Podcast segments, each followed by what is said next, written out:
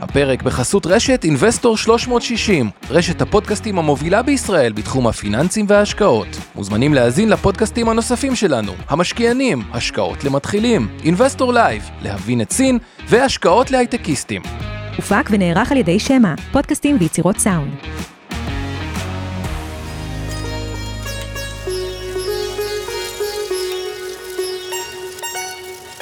שלום, ניהאו, כאן יובל ויינרב מלהבין את סין, הערוץ שלכם לכל מה שצריך לדעת על המעצמה שתעצב את המאה ה-21.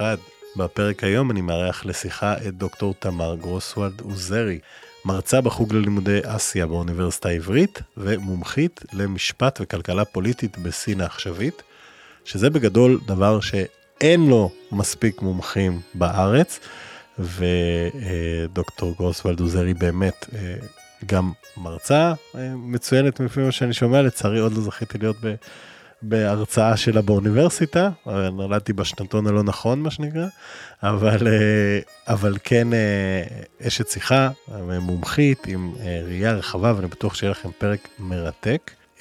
מי שזה לא הפרק הראשון שהוא שומע, בטח שם לב שאני מצונן.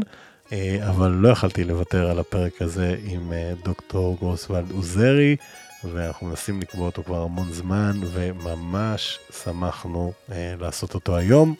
הנה הפרק עם דוקטור תמר גרוסוולד עוזרי, תכף מתחילים. אז שלום, ניהאו, וברוכה הבאה ללהבין את סין לדוקטור תמר גרוסוולד עוזרי. שלום יובל. כיף מאוד שאת פה. גם לי, תודה. אנחנו ניסינו לתאם את ההקלטה הזאת תקופה, אבל כמובן עם אה, כל הלוז גם של האקדמיה וגם של הדברים האחרים, אה, לקח לנו קצת זמן, הגענו אבל, ואני חושב שהולך להיות פרק ממש ממש מעניין. אה, אני הייתי רוצה, תמי, אם את יכולה, דבר ראשון, לפני שאנחנו נכנסים לנושאים שעל הפרק, לספר קצת על עצמך, איך הגעת ל- לעסוק בכל הנושא של סין, וספציפית תחומי המחקר שאת מתמקד בהם היום גם. אוקיי, אה, אתה מרים להנחתה, אני משתפת פעולה. אז, אה, אז אני מרצה בחוג אה, ללימודי אסיה באוניברסיטה העברית, אני משפטנית. אני חוקרת את הקשר שבין חוק ומשפט למערכת הכלכלית-פוליטית בסין. כלומר, היבטים כלכליים של מערכות הממשל בסין והיבטים פוליטיים ומשפטיים במדיניות הכלכלית הסינית. אני בעיקר מסתכלת על יחסים בין המדינה למשק, על עניינים של ממשל תאגידי, כלומר, מערכת הכללים הפורמליים והבלתי פורמליים שחלה על שחקנים תאגידיים, וגם על שוק ההון הסיני. אה, אני יכולה לספר שהגעתי לתחום הזה בהדרגה, פחות או יותר לפני 20 שנה, mm-hmm. כשהתחלתי לימודים לתואר ראשון במשפטים באוניברסיטה העברית. אה, ואחרי שנה החלטתי להוסיף לזה תואר בלימודי מזרח אסיה, קראו לזה אז. Mm-hmm. וזה היה באמת החלטה די אה, כמעט שרירותית, אפשר לומר, ו- ודי מהר נשביתי ככה בקסם של כתיבת הסימנים, ובתרבות mm-hmm. השונה, באווירה של החוג, שהייתה מאוד מאוד שונה ולא תחרותית, להבדיל ממה שהכרתי עד אז. מה, משפטים, להבדיל כן, ממשפטים, כן. כן. זה אגב עדיין קיים היום, החוג שלנו מאוד מאוד אה, אה, נעים אני חושבת, כך אומרים. כן. Okay. Uh, ובאמת משפטנים אחרי התואר, הם uh, נדרשים לעשות uh, שנה של התמחות, ואני הצטרפתי למשרד שבאותם ימים היה בין המשרדים היחידים שהיו לו איזה שהם שיתופי פעולה עם המשק הסיני.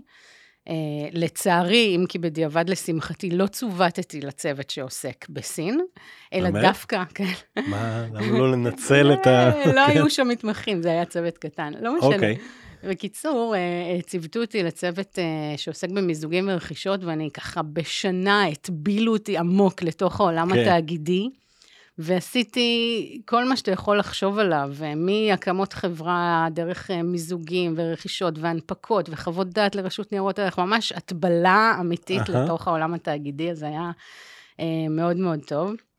ובסוף השנה של ההתמחות ואחרי בחינות הלשכה וכולי, היה ברור לי שזה כאילו it's now or never, כאילו אם אני לא נוסעת עכשיו לסין, אני יכולה לשכוח מלימודי השפה, אני יכולה לשכוח מהתואר, ו- וזה פשוט ילך uh, וייעלם. כן.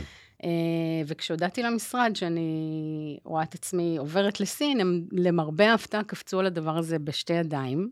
וואו, אה, כן, וכך קרה שבעצם נסעתי לסין עם מלגה מטעם משרד החוץ ומשרד החינוך הסיני להמשך לימודי שפה, ותוך כדי זה עבדתי עבור uh, המשרד הישראלי. ישבתי שם uh, כשלוחתם בתוך uh, משרד עורכי דין איפה סיני. איפה בסין אגב? בשנגחאי. בשנגחאי? Uh, ישבתי uh, uh, בתוך משרד עורכי דין סיני, שהיו לנו איתו שיתופי פעולה, ועשיתי גם פיתוח עסקי וגם עסקאות באמת, העברות ידע, כל מיני דברים כאלה.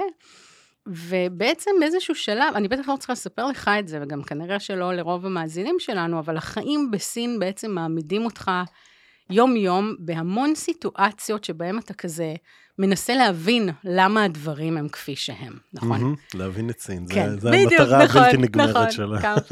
כן. ובעצם מי, מי באמת אותם הדברים היומיומיים האלה של איך יכול להיות שלמדתי שנים על מערכות היחסים של קונפוציוס, ואני פתאום רואה שפה בסין אה, צעירים לא קמים לזקנים באוטובוס, כן? Mm-hmm. או איך יכול להיות שמערכת שצמחה מתוך קומיונות, אה, אנשים עושים כל מה שהם יכולים לעשות כדי להימנע מלהושיט עזרה לפגוע תאונת דרכים שבדיוק אה, כן. נפגע לפניהם, נכון? כן. מהדברים הקטנים האלה של התרבות, של איפה, איפה זה תופס אותנו, ועד לסוגיות העסקיות יותר שנגעו לעבודה שלי, שזה כבר, אתה יודע, איך יכול להיות שמנכ"ל סיני יכול בעצם אה, אה, להדיח בעל שליטה בחברה מתהליכי קבלת החלטות, רק בגלל שהוא מח- מחזיק את הצ'ופס, את החותמות החותמת הפיזיות של הזה, החברה. איך כן. זה יכול להיות? וזה דברים שאשכרה נתקלתי בהם.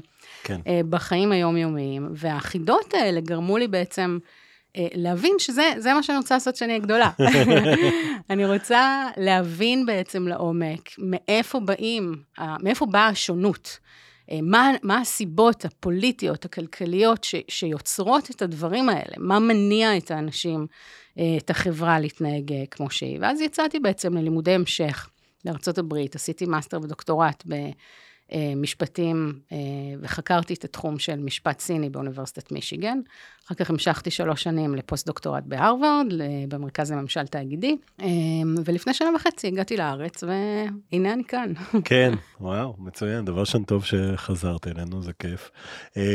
ונשמע מאוד מאוד מאוד מעניין, כלומר, אה, את מתארת המון דברים באמת שאני, אה, יצא לי לחוות ולחשוב בעצמי כשהייתי בסין, ואני חושב שספציפית, אה, כל הנושא שבו, שבו את מתמקדת במחקר שלך זה משהו שהוא תמיד היה מאוד מאוד מעניין ורלוונטי בסין.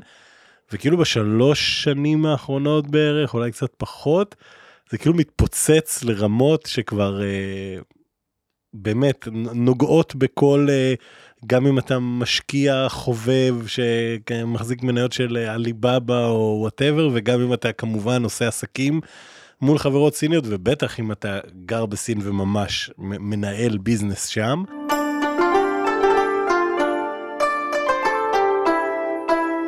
בואי אולי נתחיל בבליץ הרגולטורי הזה שראינו בסין בשנתיים האחרונות.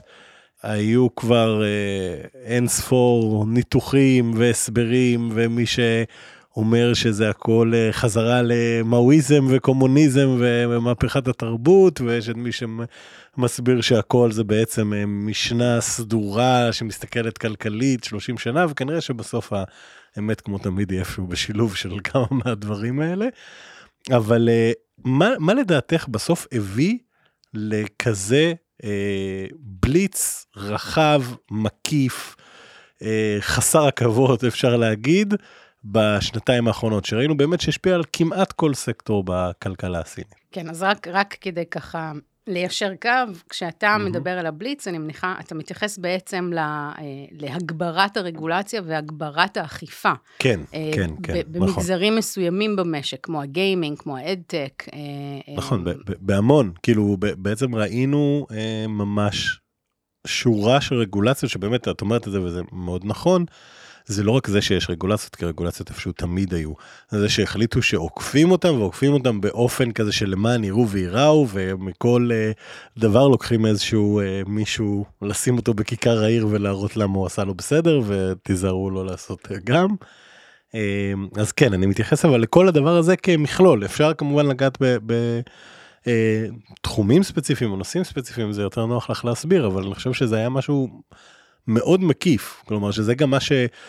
כי, כי בהתחלה תמיד ראינו, היה כבר שנים, מאז שאני זוכר את עצמי מתעסק עם, עם סין, תמיד יש מדי פעם איזו תקופה כזאת של אה, מחליטים עכשיו ש peer to peer lending זה פיכסה וזה מסוכן וזה פוגע ביציבות כלכלית אז נכנסים בדבר הזה מתקנים. אוקיי בסדר כאילו כנראה יש סיבה זה הגיוני. אני חושב שמה שהיה פה מאוד overwhelming כזה היה זה שזה הגיע ממש מכה אחרי מכה אחרי מכה וסימנו עוד סקטור ועוד סקטור וגם ה EdTech באמת וגם הגיימינג אה, וגם כל הנושא של החברות פינטק למיניהם וגם כל החוקים סביב הדאטה שהשפיעו בעצם על כמעט כולם זה היה מין כזה מכלול מאוד גדול שהגיע יחסית מאוד מרוכז. כך כן. שזה נראה שזה מעבר למשהו נקודתי, זה מה שאני מתכוון. כן, בהחלט. אז, אז קודם כל, אני כן אגיד שאני חושבת שכן יש מקום להפריד בין תעשיות שונות, ומצד שני, אני מאוד מסכימה איתך שיש מקום להסתכלות רחבה ולהסתכל על כל התהליך כולו. אז אני באמת אולי אה, אה, אדבר על התהליך כולו ואני אזרום איתך, אני אקרא לזה בליץ. אז, אז קודם כל, אני חושבת שמה שחשוב להבהיר זה שעל אף שאנחנו הרגשנו אותו עכשיו, הבליץ הזה לא בא יש מאין. כן, כן. זו תוצאה של איזשהו תהליך כלכלי פוליטי ארוך שנים, שעובר על סין אה, אה, כבר עשור, שבעצם רק את השיא המעשי של זה. אנחנו אה, רואים על פני השטח, והוא תופס אותנו, את, ה, את האנליסטים, את המדיה, את מרבית החוקרים בהפתעה, בפרט בגלל שאחרי שסי ג'ינפינג עולה לשלטון, היה נראה שהוא מאוד מחויב דווקא לרעיון של אה, ניהול משאבים באמצעות כוחות שוק, לרעיון של חיזוק אה, מקומו של הסקטור הפרטי במשק, נכון? אנחנו מדברים על המליאה השלישית של הוועד המרכזי של הקונגרס של המק"ס, קונגרס ה-18 של המק"ס, 2013, כן. הוא באמת מדגיש את שני האלמנטים הללו.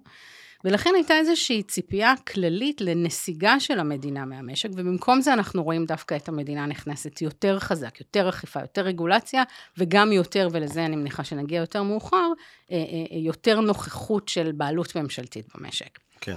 אז זה ככה, למה, למה אנחנו נוטים לייחס לזה את המילה בליץ, אני חושבת, כן. זה ככה זה הסבר. עכשיו, בואו נדבר על התהליך עצמו שהוביל לדבר הזה. אני חושבת, הדרך שבה אני מסתכלת על זה, זה אה, אה, בשני אפיקים. צריך לפרק את זה בעצם לשני תהליכים. Mm-hmm. אחד זה הנסיבות הכלכליות שהובילו לזה, והתהליך השני זה הנסיבות הפוליטיות. את הכלכליות הרבה אה, מכירים, או לפחות חלקים מהנסיבות הכלכליות, אבל נדבר עליהן ככה קצת ב, אה, בקצרה. אז, אז אני לוקחת אותנו ככה עשור אחורה בעצם, סוף אה, העשור הראשון של שנות האלפיים, העולם חווה את השלכות אה, המשבר הפיננסי העולמי. סין כן. מסיימת את שלושת עשורי הפיתוח הפנומנלי שלה, שבמהלכם היא צומחת 10.6 אה, אחוזים בשנה, כן. ובעצם מתחילה איזושהי האטה, אה, האטה בצמיחה, ומתרחשים שני דברים מרכזיים. האחד, זה הביקוש לסחורות סיניות בעולם מתחיל אה, אה, להצטמצם כתוצאה מהמשבר. Mm-hmm. והשני, הממשל המרכזי בעצם נקרא להעניק סובסידיות אה, מטורפות, תוכניות סיוע לממשל המרכזי, אה, סליחה, המקומי, mm-hmm. אה, בסכומי עתק. התוכנית שאושרה אז הייתה בסכומים של אה, 600 אה, מיליארד אה, דולר, שהיו כן. דאז 14 אחוזים מהתמ"ג, ובפועל מומחים מעריכים שזה הגיע עד 27 אחוזים מהתמ"ג הסיני, וואו. תוכניות הסבסוד לממשל המקומי. כן. כלומר, יש לנו פה נקודת זמן שבה מתחילה להתגבש אה, בקרב ההנהגה הסינית, גם ההבנה לגבי המשמעות של התלות שהם פיתחו בייצוא, mm-hmm. וגם uh, תחילתה של הבנה לגבי עומק המשבר הפיננסי, עומק החוב הפנימי הסיני, כן, של הממשל. בעיית החוב בעיית בעצם החוב. של ה... אז כן. ההבנה מתחילה להתגבש, כי כשאתה מתחיל לפזר תוכניות uh, uh, מימון, אתה לראות, צריך לראות מה מצב המשק, אתה מתחיל, uh, הנתונים מתחילים לעלות. כן. אמ, עכשיו, במקביל, כמו שרובנו, רוב המאזינים בוודאי מכירים, מתחילה להתגבש, מתחילות לצוץ אינדיקציות לזה שסין אה, מתחילה להיקלע למלכודת הכנסת הביניים. כן. נכון, אותה, אה, אה, אותו שלב שבו בעצם פוטנציאל הצמיחה של מדינה אה, מתחיל להאט, ולבסוף, בהרבה מקרים גם נעצר, משום שהיא בעצם מיצתה את היתרונות היחסיים שלה בשוק הגלובלי, כן. לפני שהיא השכילה לייצר חלופות תחרותיים. ובמקרה של סין, כמובן, היתרון במשק הגלובלי היה כוח עבודה הזול, שסייע לה להתבסס ככלכלה מבוססת ייצוא. אבל כשהשכר של העובדים הסינים עולה, וכוח העבודה הזמין ממשיך אה, להצטמצם, היא מתחילה לאבד את היתרונות התחרותיים ואת אה, אה, את מקומה כמשק מבוסס ייצוא. ובאותה נקודה יש בעצם מפנה במדיניות הפיתוח הכלכלי בסין. ההנהגה מבינה שהיא צריכה להתכנס ולחפש מקורות חלופיים אבל אה, זה אני רק, רק רוצה ככה מבחינת הלוחות זמנים, אנחנו עדיין מדברים אה, מבחינתך על סוף... אה, אנחנו מדברים על 2012. 2012, ערב לפני... עלייתו של שי כן. כבר אז, את אומרת, כן. יש את התובנה הזאת. לגמרי, ורואים את זה בתוכנית החומש שמאמצים mm-hmm. ב-2011 למעשה, אז אני לוקחת כן. אותנו אפילו שנה לפני. כן. תוכנית החומש ה-12 שנכנסת לפעולה ב-2011, וכבר mm-hmm. אז אנחנו, אנחנו רואים שסין אה, מתחילה בכיוונים של ביסוס המשק אה, כמשק שמבוסס על ידע, על טכנולוגיה, ולא כמשק שהוא תלוי ייצוא בהכרח. ומתוך כן. התוכנית הזו מתחילות להתפתח אותן uh, industrial planning שאנחנו מכירים, ה-Made in China 2025, mm-hmm. uh, וה-China Standards 2035, וה-Military Civil Fusion, וה-BRI, וכל הדברים האלה שבעצם... שהן כולן מגיעות אבל כמה שנים אחרי, 2015. אבל... נכון. זה אבל... סוף תוכנית החומש, זה אחרי נכון. שאתה... זה בדיוק... אז זאת אומרת, בעצם בנקודה הזאת, בדיוק ב... בין ממשל חו"ל לממשל אה, שי, שם בעצם התחילו התובנות, וכמו הרבה פעמים בסין, לא ממהרים לשלוף תוכנית אה, חודשיים אחרי, הייתה תוכנית חומש שנותנת איזשהו אופק שמתייחס לזה לראשונה, ואחריה בעצם התחילו להתגבש כל התוכניות שאנחנו מכירים. בהחלט. באמת. אה, זה לא דבר של ממשל שי. כן. השורשים, מעניין. הפעולה, היא, הדברים הספציפיים שדרכם זה בסופו של דבר בא לידי ביטוי, זה ממשל שי, אבל כן. הצורך, כן. ההבנה לאן הכיוון צריך להתפתח, זה כבר סוף ימי חור. מעניין. אמ, ובעצם אם אנחנו מסתכלים על כל התוכניות האלה, הבסיס שלהם זה הדגשה של באמת הצורך העז הזה לאתר אפיקים חדשים לצמיחה, לייצב את הכלכלה כדי שהיא לא תישען באופן לא פרופורציונלי אה, על ייצוא ועל השקעות, על ידי חיזוק צרכנות פנים, הגדלת תפוקה, הקטנת מינוף, כל הדברים האלה, כן? המעבר mm-hmm. לת, למשק עצמאי, קודם כל. כן. בלתי תלוי במערב, כן. דגש דגש, ומבוסס טכנולוגיה.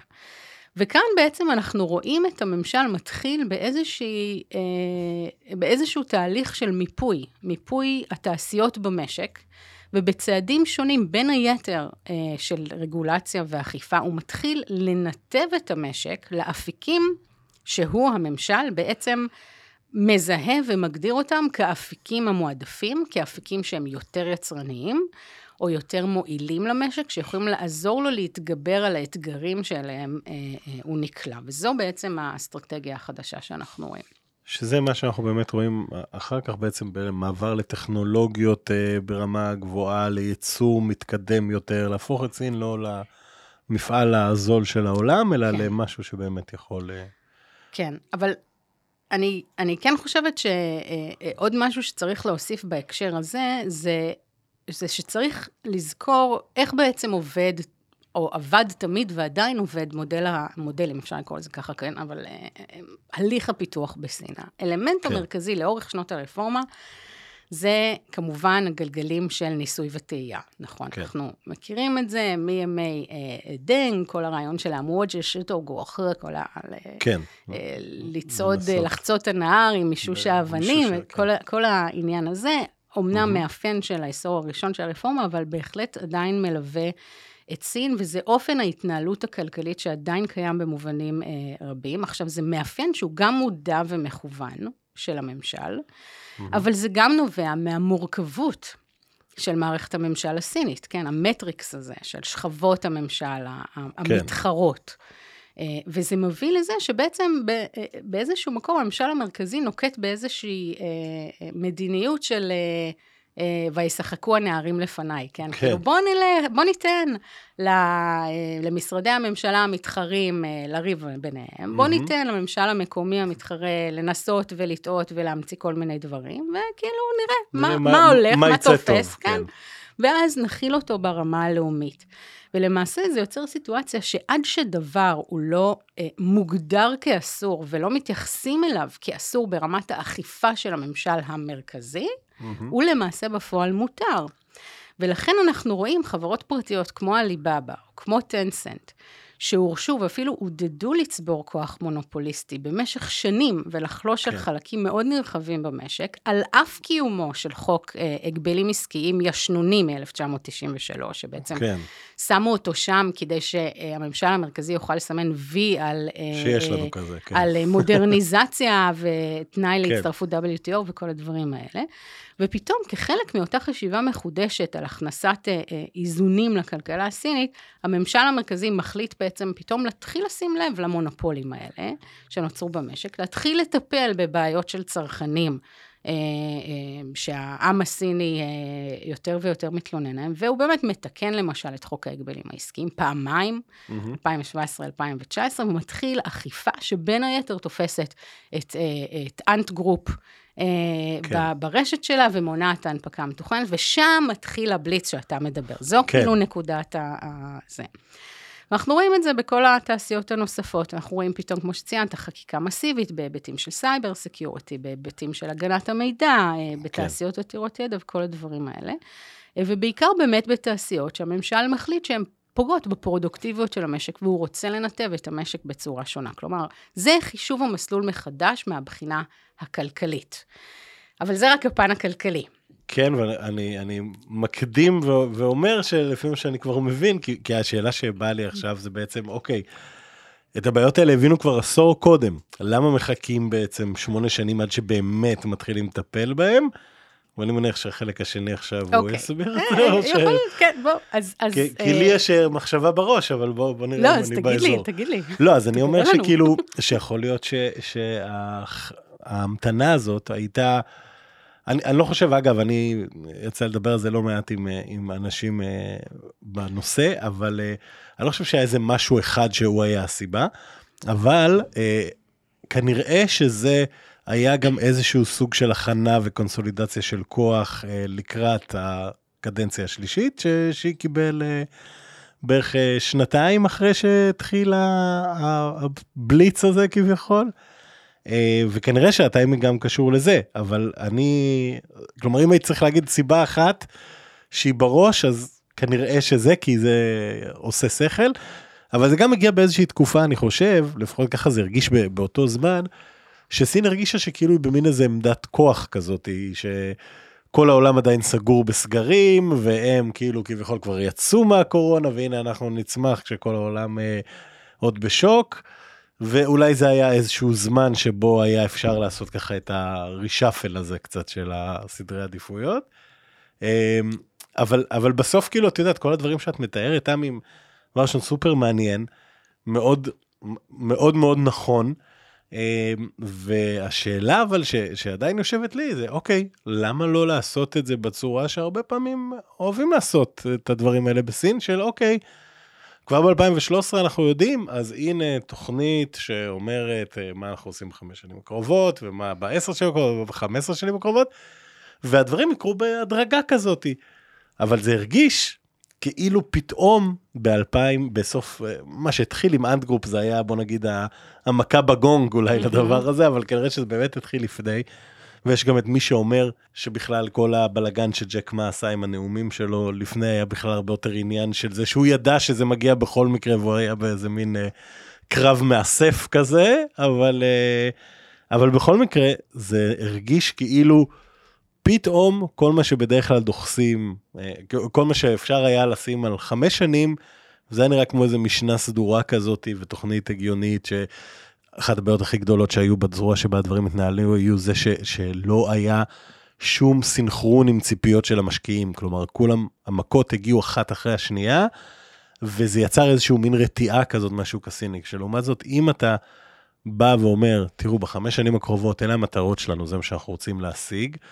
בגלל הדבר הזה אנחנו הולכים לשנות את חוקי הדאטה ואנחנו הולכים אה, להתייחס לכל הנושא של חינוך, אה, אה, חינוך נוסף, כלומר אה, אה, מעבר למסגרות החינוכיות הציבוריות ואנחנו יכולים להתייחס לשורה של נושאים, ועוד אל תעשה כלום, אולי תתחיל לקדם רעיון של איזושהי טיוטה של חקיקה, אבל זה הגיע שם באיזה משהו, ובגלל זה אולי גם קראתי לו בליץ, שהרגיש כאילו, באמת ככה גם משקיעים הרגישו באותה תקופה, שכאילו, מאיפה הגרזן יבוא עכשיו? כאילו, אנחנו לא יודעים... אה. אז אה, הנקודת מפתח במה שאמר כזה, זה הרגיש כאילו.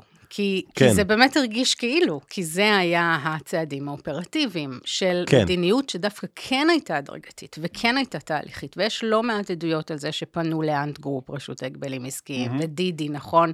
נכון. CAC, ה-China אה, Cyber Space Administration, נכון. China, פנו ל DiDi לפני ואמרו לה, אל תנפיקי, וכל הדברים האלה. נכון. אבל אני, קשקושים על ג'ק מה, אני בכלל, אני כאילו לא... לא נכנס לזה. לא נכנסת לספקולציות. התפקיד שלי זה לנתח תהליכים, mm-hmm. ולהבין מאיפה, ולהסביר, כן? כן. בואו נתנתק מהכותרות שיש לנו uh, במדיה, בעיתונים, כן. ובואו נבין מאיפה הדברים נובעים.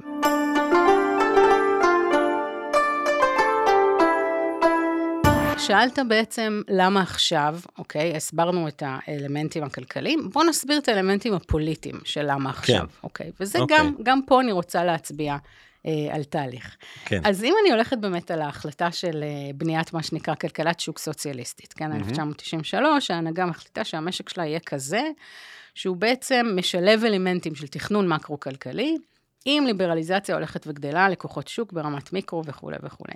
כן. הבעיה היא שככל שהמשק הלך והתפתח מאז וצמח, המנגנונים שהבטיחו למפלגה שליטה ברמת המקרו-כלכלה אה, נחלשו, ויכולת mm-hmm. המשילות של הממשל המרכזי מתחילה להתערער. כן. כן. המשק גדל, צומח אה, אה, וכולי. ובעשור וחצי הראשונים בעצם ראינו איזושהי פגיעה ביכולת המשילות של הממשל המרכזי בעקבות התחזקותם של ממשלות, אה, אה, אה, של ממשל מקומי. אבל משנות האלפיים ואילך זה קורה אפילו בתוך הממשל המרכזי. יש סמכויות חופפות ומתחרות בין משרדי ממשלה שונים. צומחים לנו תאגידי ענק ממשלתיים ש, ש, שמרכזים כוח עצום כלכלי פוליטי ובעצם לא שרים למרותם של אה, פקידים, אה, פקידי ממשל. כלומר, אותה כן. תופעה של state capitalism, של קפיטליזם של מדינות שנורא כאילו מפארים את סין עליה, על ההתחזקות של סין בזירה הגלובלית באמצעות state capitalism, היא מתחילה לכרסם ביכולת המשילות הפנימית אה, בתוך סין. כן. תוסיף לזה את כל הביקורת של העם על רנטות פוליטיות, על שחיתות, על עסקאות בעלי עניין, כל הדברים האלה, הכל mm-hmm. מתעצם בעצם לאותה נקודה, והלגיטימיות של המק"ס עצמה הולכת ומתחילה אה, להתערער, וזה פוגש את סין בנקודת האטת הצמיחה, וכמו שאנחנו יודעים, הרבה מלגיטימיות המכס התבססה על הצמיחה. וכל הדברים האלה משתלבים ביחד, שוב, באותה נקודת זמן, ומבהירים למכס שיש פה איזה צורך במשהו שיחזק באופן משמעותי את יכולת המשילות. ואנחנו רואים פה בעצם התפתחות בשני ערוצים.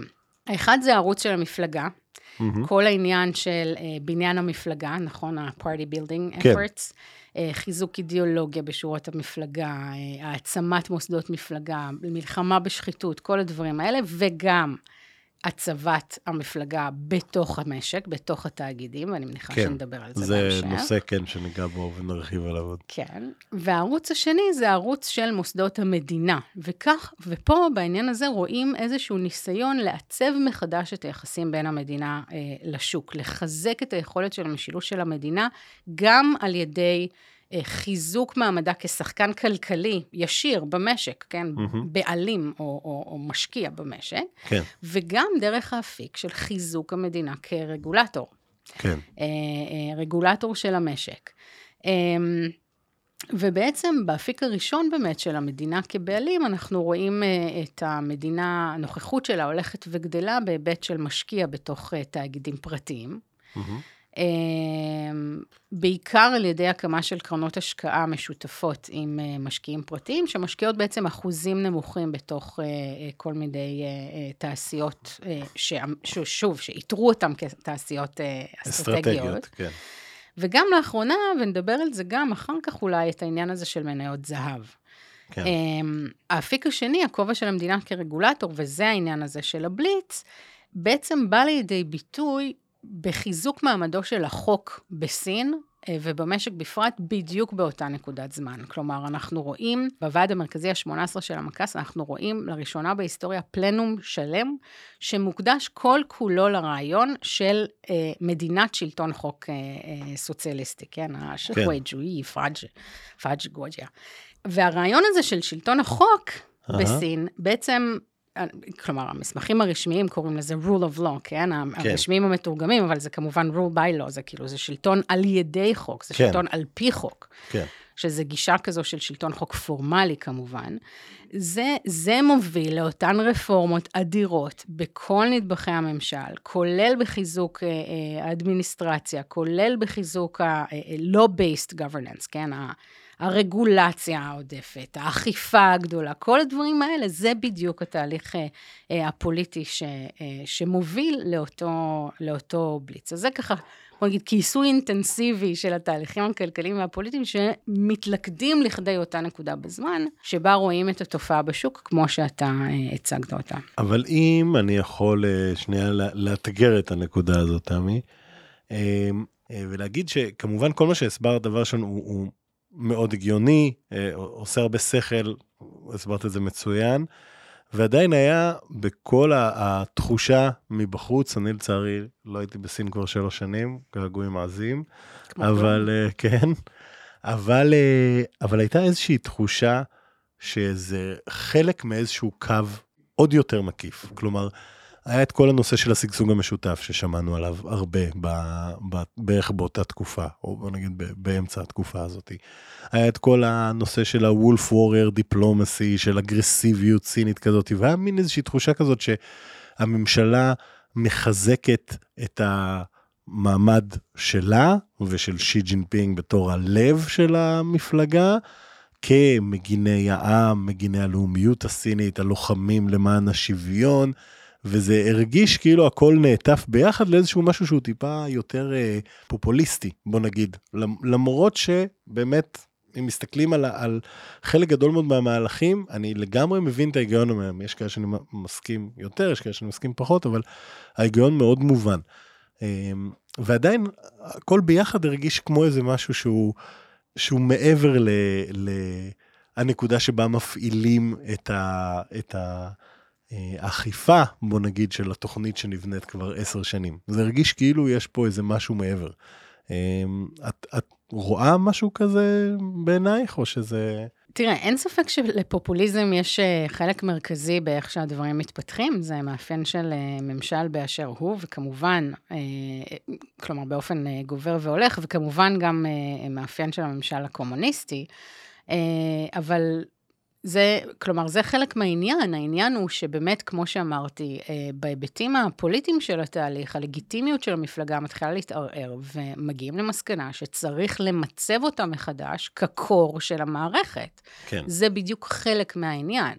אה, וזה מוביל לדברים האלה. עכשיו, ה-common prosperity זה דווקא התוכנית הזו, כתוכנית שהיא כלכלית-חברתית, אני לא חושבת שהיא משהו שבהכרח כרוך אה, בהאדרת המפלגה הקומוניסטית.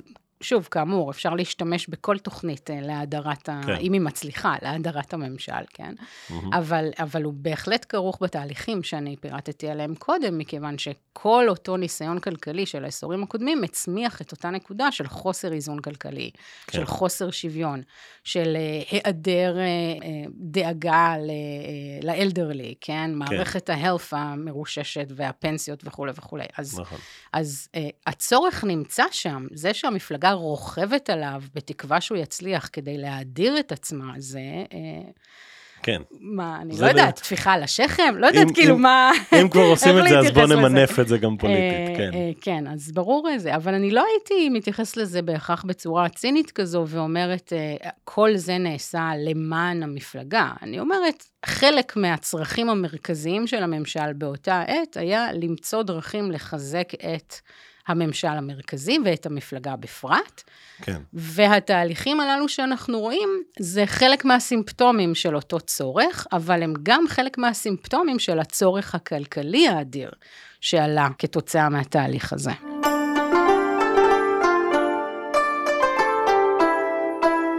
אה, אז באמת בוא, אם אנחנו נחליט שזה כן בליץ או לא בליץ, אבל בסוף, מה שנראה מאוד ברור זה שברגע שסין אה, יצאה בפתאומיות ככה ממדיניות אפס הקורונה, סיימה איתה, אה, אנחנו רואים בחודשים האחרונים אה, זמירות שונות. ודיבור על זה, פתאום המשחקים מאושרים, ופתאום יש כל מיני כיוונים של יותר חופש כלכלי ויותר חופש לחברות, אבל גם כאן זה, זה הרבה הצהרות.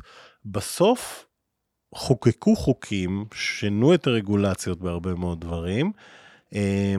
איך, מה את רואה בחודשים האחרונים, גם כשכאילו עוברים לאיזשהו שלב כזה של כן חוזרים לעודד צמיחה והכל, מה לדעתך אה, נשאר מה, מה התהליכים הרגולטוריים של השנתיים האחרונות, ואיך זה ייראה עכשיו כשכבר זה לא הכל נעשה למען יראו וייראו ורוצים להבהיר לכולם שאנחנו רציניים ואנחנו עוקפים את זה, אלא עכשיו כן רוצים לאפשר צמיחה, אבל מצד שני רוצים לשמור ולטפל בכל הבעיות והגורמים שהזכרת קודם. כן, אז באמת הרבה באמת מתייחסים לזה כסוג של אה, אה, פתיחות, אה, מתחילים לחזר מחדש אחרי המשקיעים, נכון? מתחילים לשחרר את כן. הרסן כן. וכולי וכולי. אז אני, אני חושבת שזה לא, שמה שקורה עכשיו זה לא בהכרח אה, שחרור הרסן, פשוט ההידוק שלו הורגש עם השינוי בכך שפתאום התחילו לאכוף רגולציה, כן? אז כן. הרגשנו כן. אותו, את הרסן מתהדק. אבל האכיפה, תהליכי האכיפה בסין, כמו שאני חושבת שאתה הצבעת על זה לפני כן, זה דבר שמתבצע בגלים, נכון? הרבה פעמים מתיישבים כן. על תעשייה מסוימת, וכעת מי שביצעו את אותו פיקוח שרצו ויצרו הרתעה איפה שרצו וכולי וכולי, פתאום בבום עוברים למקום אחר, או נכון. אה, כאילו שוכחים מהדבר. עכשיו, יכול להיות שהתגובה של המשק, כל העניין של ערעור ביטחון המשקיעים, גם בתוך סין וגם מחוץ לסין, אה, אה, וההתמקדות עכשיו באמת במיתון של השלכות הקורונה וכולי, דחפו גם הם לרגיעה כלשהי, יכול להיות. כן. אבל זה לא אומר שלא נראה עוד פעולות אכיפה. אה, רק זה אומר שהממשל מתעדף כרגע לא לעשות את זה בפול גז. כן. עכשיו, אז באמת עולה השאלה, מה נשאר מהדברים האלה? קודם כל, אני חושבת שהאכיפה בתחומים של הגנת מידע, של cyber security, של national security, כל הדברים האלה, בהחלט תישאר נכון. לאורך זמן, בוודאי כל עוד המצב הגיאופוליטי הוא כמו שהוא. כן, כל חוקי הדאטה הם, הם here to stay, זה חד משמעית. נכון. אה, גם נכון. מאוד מקיפים, ופשוט הסתכלות אחרת לגמרי על איך מטפלים במידע מבחינת... מבחינת הממשל, גם בהיבטים של ביטחון לאומי, אבל גם בהיבטים כלכליים ומבחינת נכון המערכת. מאוד, נכון מאוד. אולי אה, לא, לא בדיוק אה, ככה, עם, עם, עם מגבלת השנתיים האחרונות, אם אני מתייחסת לשאלה שלך, אז אני אמתח את זה בכל זאת קצת יותר, ו, ואני אגיד שעוד יש... דברים שהם כאן to stay, mm-hmm. זה כמו שאמרנו, העניין של המדינה במשק, כן. והעניין של המפלגה במשק, שזה מבחינתי שני דברים שונים. אה, אז נוכחות המדינה בתאגיד, לצורך העניין בכובעה כמשקיע, mm-hmm.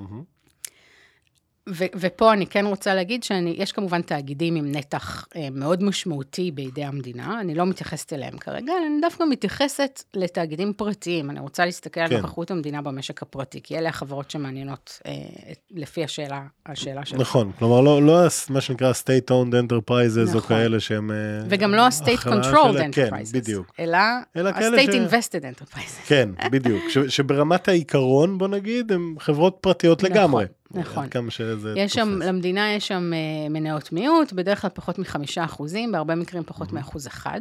כן. Uh, והיא מחזיקה את המניות האלה דרך קרנות השקעה, כמו שאמרנו, של uh, ממשל מקומי לרוב, או קרנות השקעה של uh, uh, משרד, משרד ממשלתי כלשהו. למשל בתחומים של AI וכולי, ושם יש בעצם כמה מטרות. הראשון זה שהמדינה בעצם רוצה לקחת לעצמה חלק בסקטור אה, מתפתח וצומח, כסקטור, לא כחברה יחידנית. כן. אה, אה, כלומר, ההשקעה בכל חברה כזו היא באמת מינורית, אבל כשהיא משקיעה בהמון חברות לרוחבו של סקטור מסוים, יש לה יד בהתפתחות של הסקטור הזה. וכמו כן. שאמרנו, יש סקטורים שהיא עכשיו אה, מתעדפת והיא רוצה בהצלחתם. עכשיו, חוץ מזה, בעלות אפילו מינורית של המדינה באותן חברות נותנת לה דלת למידע. כן? כמשקיע, mm-hmm. יש לך זכות אה, למסמכי חברה וכולי, למידע. נכון. אז היא יכולה בעצם להבין איפה עומד אותו תאגיד בפיתוחים שלו, כן. אה, איפה הוא עומד ביחס למתחרים, איפה עומדים המתחרים במשק, כן? ואיפה בעצם כדאי למדינה לחזק את הסקטור דרך דברים אחרים, דרך סובסידיות אה, כן. וכולי. מעניין. בתאגידים כאלה, בעצם אה, זה שהמדינה נוכחת יותר בסקטור עצמו, במשק, לא אומר בהכרח שהיא תהיה מעורבת יותר בקבלת ההחלטות בתאגיד. כן. אה, אה, לא אומר שהיא בעצם תתווה את המיקרו של ניהול התאגיד. תהיה לה מעורבות במקומות שבהם המיקרו של ניהול התאגיד פוגש את המקרו של התכנון. כלכלי, כן? כלומר, בנקודות של המדיניות הכלל משקית הזו. אה, וככה, אגב, בדיוק פועל אותו מנגנון של מניית זהב, שהזכרנו אה, אה, קודם. נכון. אז בוא- בואי בואי נסביר באמת רגע אולי למי ש, שלא מכיר מה, מה הרעיון, כי זה, זה בעצם הדרך שרואים ב, בעיקר בשנה האחרונה, המון חברות פתאום נכנס להם איזה משקיע, כן, משקיע עם זכויות מיוחדות. נכון, לא בכולם אגב זה במנגנון של מניית זהב, אז, אז באמת, אז מה זה מניית זהב? זה לא המצאה סינית, יש את זה מהמם. בישראל, בצרפת יש מניות זהב, יש אה, מדינות שבהן יש למדינה מניות זהב. והרעיון הוא בעצם ש... אה, זה, המניית זהב מעניקה למדינה זכות, ב, אה, לפעמים במינוי דירקטורים, וזכות וטו לגבי החלטות מסוימות של התאגיד, כמו למשל מכירת נכס מהותי, אה, אה, שינוי בעל שליטה וכולי. ובאמת עלה לכותרות בחודשים האחרונים שהמדינה לוקחת יותר ויותר אה, מניות זהב בתאגידים, כמו שמענו נגיד על חברות בת של עליבאבא, מהמם. על Bilibili, שמענו על Full Truck Alliance, יש כן. גם דיבורים על טנסנט וכולי. נכון. עכשיו צריך לשים לב שכל החברות האלה זה חברות שבהן, אה, זה חברות שמפעילות רשתות מדיה דיגיטלית. כן. כן. באופן ספציפי. כלומר, נגיד בעליבאבא לא לקחו בחברת האם, לקחו בחברות הבת שמתעסקות, שמתעסקות בתחומים אה, האלה. בתחומים האלה, אז כנראה שמניית הזהב הזו גם מעניקה למדינה זכויות וטו בתחומים שקשורים לשליטה במדיה. כן, אמ, זה לגבי המדינה, וזה בהכרח, אני חושבת, מאפיין שנראה אותו מתגבר. גם אחרי אה, היחלשות הבליץ, אוקיי? וזה, וזה מעניין, אגב, אני רק אגיד, כי זה נושא, אה, בוא נגיד, מעורר מחלוקת. כי מצד אחד אה, יש את מי שבא ואומר, הנה ההוכחה לזה שאין דבר כזה פרטי בסין, ובסוף הממשל בסין יכול לקבל אה, מידע על כל מה שהוא רוצה, ולהחליט כל החלטה שהוא רוצה, ולכפות עליהם את מה שהוא רוצה. מצד שני, יש הרבה כאלה שאומרים, מצוין שהממשל הוא עכשיו חלק מה board שלך, ושיש לך שם איזה פקיד אה, מפלגה או whatever שיודע לוודא שאתה לא נכנס למקומות שאחרי זה הפטיש של הרגולציה של האכיפה יבוא עליך. כי בעצם אתה יותר מסונכרן עם התוכניות הכלליות ואתה מבין איפה כדאי לך להשקיע בשביל לצמוח ואיפה תקבל רוח גבית ואיפה לא תקבל רוח גבית ויש מי שמתייחס לזה בתור משהו טוב. אמ, השאלה באמת אם יש אה, איזושהי ידיעה או, או יכולת להעריך עד כמה הדבר הזה הוא גורם אה, מייצב בוא נגיד לעומת זה גורם שהוא מרתיע. כי סתם ניקח לדוגמה את ByteDance עכשיו עם, אה, עם טיק טוק בארצות הברית שכולם רוצים אה, אה, לפסול את טיק טוק להוריד אותה מכל אה, השוק בארצות הברית וכאלה. כביכול אין אה, בלי זה בלי קשר לזה שדעתי זה דעתי האישית שיש פה גם הרבה צביעות וזה הרבה יותר עניינים גם כלכליים וכאלה מאשר באמת ביטחון לאומי אבל אה, אין ספק שכשבסוף הממשל מקבל מניית זהב למשל ב ByteDance ויכול לעשות כל מה שהוא אה, או בוא נגיד להבהיר להם מה הם צריכים לעשות זה משהו שיכול אה, לעורר אה, אי נוחות בוא נגיד בקרב משקיעים אה, מערבים וגם אה, בקרב בכלל משתמשים של האפליקציות האלה או דברים בסגנון שדואגים למידע שלהם או מה שזה לא יהיה. אז הנה משהו מעניין. מהמם. עד הידרדרות היחסים הגיאופוליטיים, משקיעים, ובפרט משקיעים זרים, ראו בכך יתרון שהמדינה והמפלגה נמצאת אה, בתוך התאגיד. נכון. נכון? למה? כי זה בעצם גישר על כל מיני פערי מידע שלא היו להם. אני לא יודע כן. כן. לתמחר סיכונים בחברה הזאת והזאת, כי המשק מתנהל אחרת, כי שוק כן. ההון לא משקף בהכרח את uh, הביצועים של חברה, אלא הרבה פעמים את הקרבה הפוליטית שלה וכולי וכולי. Uh, ולכן אני אשען על חלופות, ואחת החלופות זה. להיצמד לחברות שהן מקורבות לשלטון, שיש הערכה שהשלטון לא ייתן להם לקרוס, mm-hmm. שיש הערכה שהשלטון יקדם אותם לזכייה במכרזים, לסובסידיות וכאלה וכאלה. כן. ולכן המשקיעים ראו בכך חלופה הולמת. Mm-hmm. ונצמדו, ועשו רווחים נעים. כן. Uh, והנה מהידרדרות היחסים והמיתוג של uh, בעלות ממשלתית ונוכחות מפלגה כדבר שהוא uh, uh, קומוניסטי, אדום mm-hmm. וטפל. אני לא אומרת שלא, כן? אני רק אומרת שבהכרח רכבו על הדבר הזה כמיתוג שלילי כן. לחברות כן. הסיניות.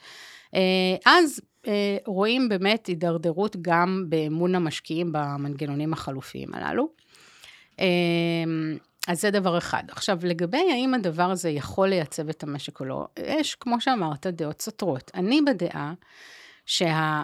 ושוב, אנחנו כרגע מדברים רק על נוכחות המדינה, עוד לא הגענו לדבר כן. על נוכחות המפלגה, אוקיי? Okay, okay? כן, כן. כשאני מדברת על נוכחות המדינה, אני כן חושבת שהמנופים הללו של השקעות בתאגידים פרטיים נועדו אה, לאפשר, או למעשה אה, להחליף את מנגנוני השליטה המקרו-כלכליים שנחלשו. Mm-hmm. אה, כלומר, נועדו ככל כלי אחר, כן, כמו ציינת ByteDance וכולי. כן. אפשר הרי להשפיע על ByteDance, למסור מד... מידעים לממשל, בלי קשר למניית הזהב. נכון. יש רגולציה, יש כן. שלטון פחדים, יש כל מיני כלים בידי ה party state שיכולה דרכה להניע חברות לפעול במשק. זה לא אומר שהיא תעשה את זה, מכיוון שזה עולה לה בהרבה מאוד פוליטיקל ואקונומיק קפיטל. כלומר, זה עולה לה... אה, אה, אני לא יודעת איך לתרגם את זה, כן? כן זה עולה כן, לה כן. הון כלכלי כן, פוליטי, כן, כן. כי, כי זה דורש הרבה מאוד משאבים, כי זה יוצר אפקט הרתעה שאולי לא נכון. לא מעוניינת בו, אה, וכי זה מכרסם מאוד בצמיחה הסינית. וזה גם דורש הרבה פעמים להפעיל אנשים חזקים מאוד כלכלית, ו- ולהנחית עליהם מכות שאולי הם לא הצליחו להתאושש מהם. אז, אז, אז בהיבט הזה אני כן, אני חוזרת לנקודה ואומרת שאני חושבת שבעלות המדינה בחברות האלה כן נועדה כאיזה שהם מנופים למקרה הצורך, לסייע למשל ביישום common prosperity, ביישום כן. מדיניות מקרו-כלכלית, אה, והם לא נועדו למעורבות בקבלת החלטות יומיומית בתאגיד, אבל כמובן שברגע שיש לך את המנופים האלה במקום, מאוד קשה להגביל את זה. כן. והרי אחת הבעיות הקשות בממשל היא שבגלל המורכבות שלו, ובגלל ריבוי האינטרסים האישיים של אנשים on the ground, כן, קשה לך מאוד להגביל, אוקיי, אתה תתערב רק כאשר כן. קיבלת את ההנחיה מ-X ולא מ-Y, ורק כשזה בתחומים האלה. וזה מפתה להשתמש בכוח שלך גם בדברים שלא בהכרח הם... נכון, אז כן. זה הקושי, ואני חושבת שהממשל אה, אה, מודע אליו, ויש המ... אין ספור הנחיות אה, שרצות מסייסק ומטה כן. לחברות אה, בבעלות המדינה שמשקיעות בעצם כמשקיע בחברות הפרטיות, איך mm-hmm. וכיצד, מתי להתערב וכולי. מה יקרה עם זה, אנחנו לא לגמרי יודעים. אז זה, זה בהיבט של המדינה. זה המדינה, ועכשיו יש את העניין של אה, מעורבות המפלגה. כן. זה אולי משהו ש... אגב, כשאמרנו כל הזמן בשיחה מקס, זה המפלגה הקומוניסטית הסינית.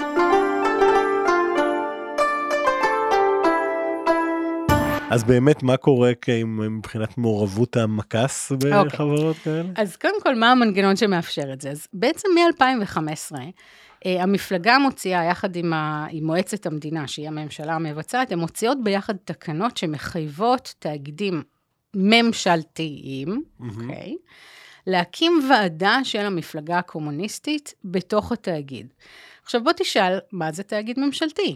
מה זה תגיד ממשלתי? יפה. כלומר, מה, מה השאלה הזאת אומרת? על מי חלה החובה לעגן את אותן ועדות של המכס? ואני כן. אענה לך שזה מאוד מאוד תלוי לפי איזה חוק. אוקיי. בגלל שהתקנות שה, האלה, שאגב, הן בכלל אה, נקראות ג'ודאו, uh, EGN, שזה כאילו guiding opinion, זה חוות כן. דעה מנחות. כאלה, כן. זה מסמך שבאופן פורמלי, לפחות, אין לו תוקף משפטי, אבל בגלל שהוא יוצא על ידי המכס והסטייט קאונסו, ברור שהוא מתייחסים אליו כמסמך מחייב, כן. בדיוק. אז uh, בתקנות הללו אין הגדרה למה זה תאגיד ממשלתי. Mm-hmm. ואם אני מסתכלת על כל מיני חוקים אחרים, אז ההגדרות לא אחידות. כלומר, הלשכה המרכזית לסטטיסטיקה אה, לפעמים מסתכלת רק על תאגידים שיש להם בעלות של מעל 50 אחוז כתאגיד ממשלתי. אה, לפי חוק החברות בודקים שליטה, כלומר היכולת להכווין את עסקי התאגיד. לפי חוק המיסוי משהו אחר לגמרי. בקיצור, זה, כן. זה סלט.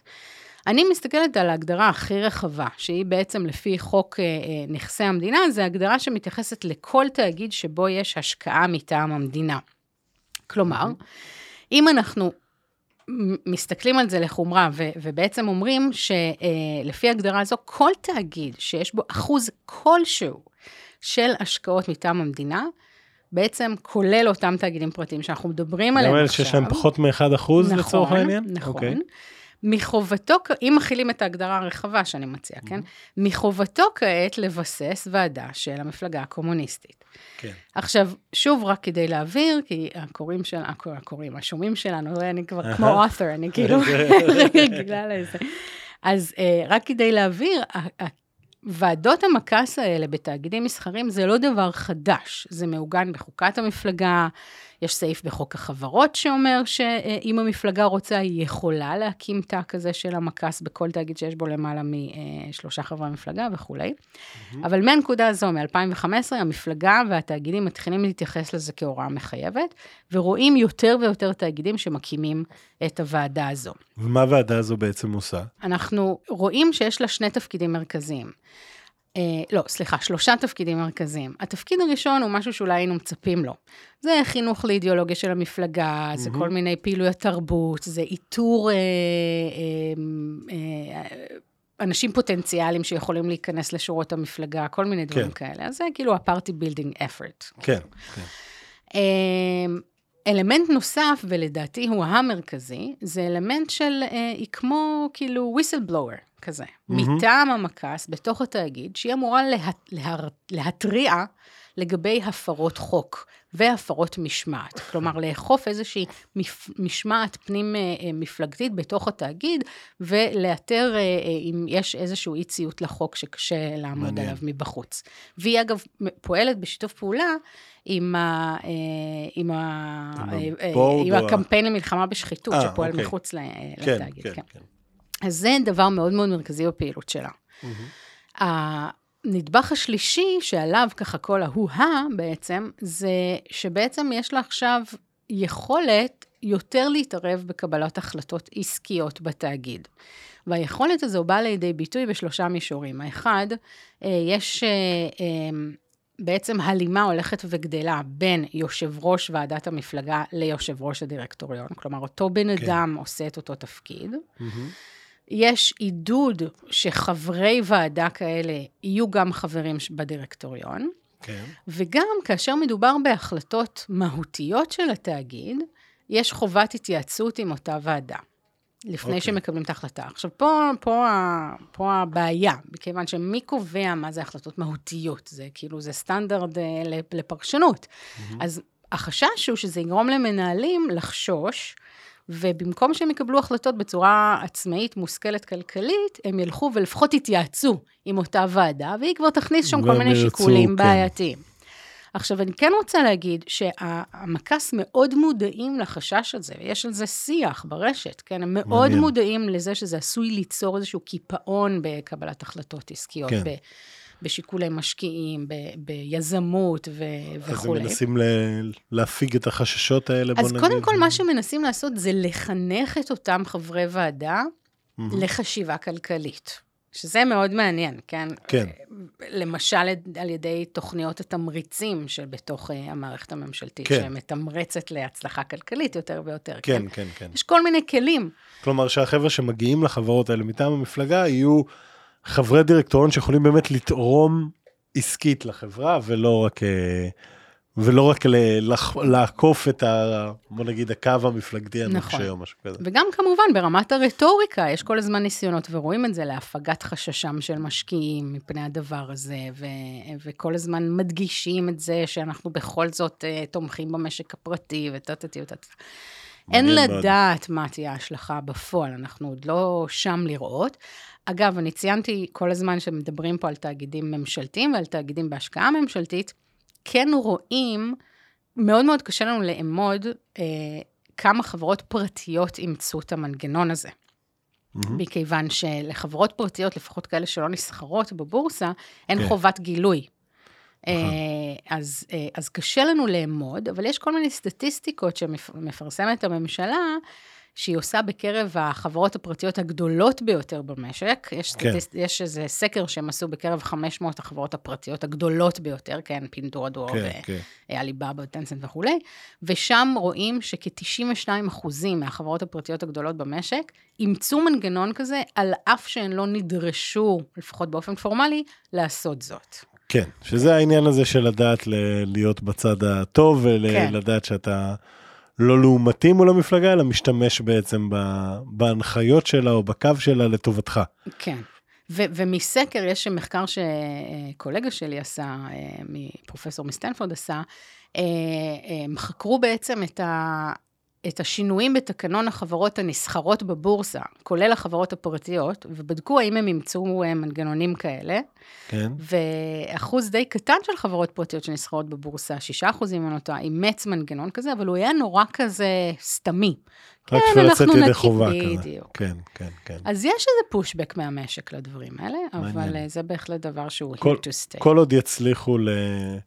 ליצור איזשהו אמ, שיתוף פעולה הגיוני, שבו מצד אחד החברות מבינות בדיוק, איזון, מהמם.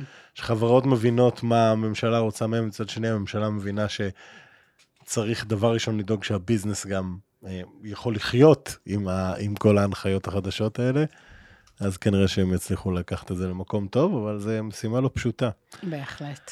אמ, תם לנו הזמן. תמי, זה היה מהיר ומעניין, ואני חושב שהיינו יכולים בכיף עוד שעה ככה לעשות, אז אולי אנחנו נצטרך אה, פשוט לעשות המשך מתישהו. אם נצליח לתאם. כן, נכון. אפשר אפילו. בזה, למצוא לנו את הדרך לחבר את ירושלים ותל אביב ככה בזום או, או משהו. אני חושבת. שמנסים לחבר אותן כבר הרבה מאוד שנים, ובינתיים הפתרונות נמצאו לא יעילים. לגמרי, לגמרי.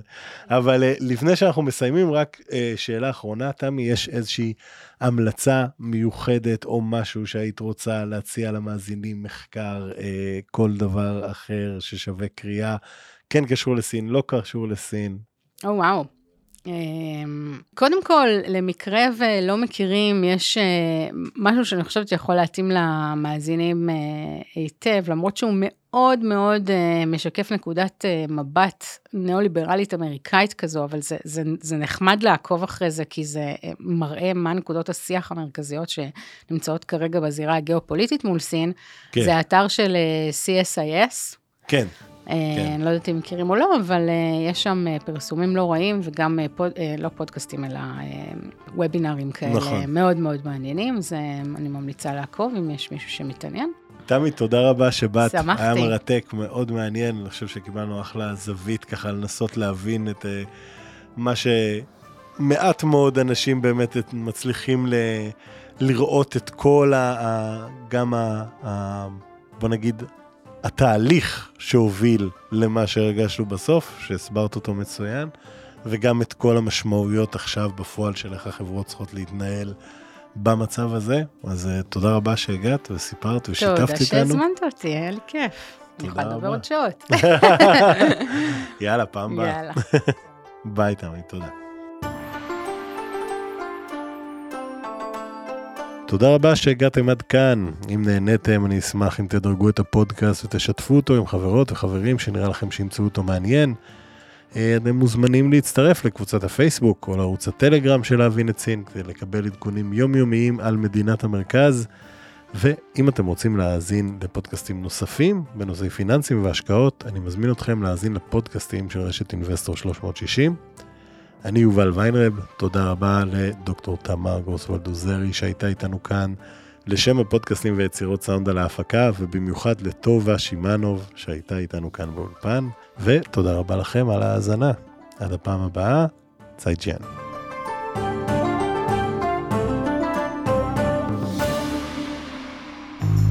מעוניינים ללמוד יותר על עולם ההשקעות? האזינו לפודקאסטים נוספים שלנו.